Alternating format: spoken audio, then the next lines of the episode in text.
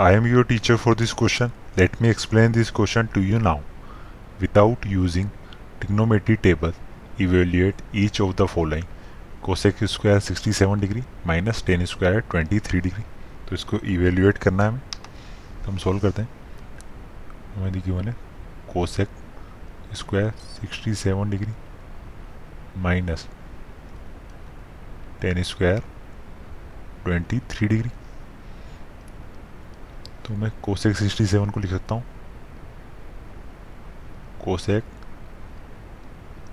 90 minus twenty three लिख सकता हूँ। और इसका क्या है ये? Whole square minus tan square twenty three degree और हमें पता है कि कोसेक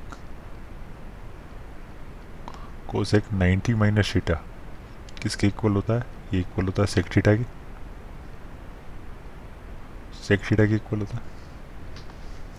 तो इसकी वैल्यू आ जाएगी हमारे पास कोस 90 माइनस थीटा यानी सेक 23 डिग्री और उसका स्क्वायर तो ये हो जाएगा sec square 23 degree minus tan square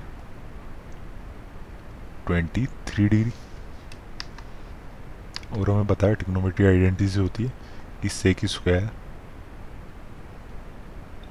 sec square theta minus tan square theta ये किसके इक्वल होता है? ये इक्वल होता है वन के।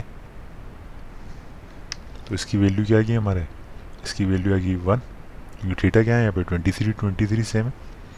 तो हमारा आंसर आ गया one I hope you understood the explanation thank you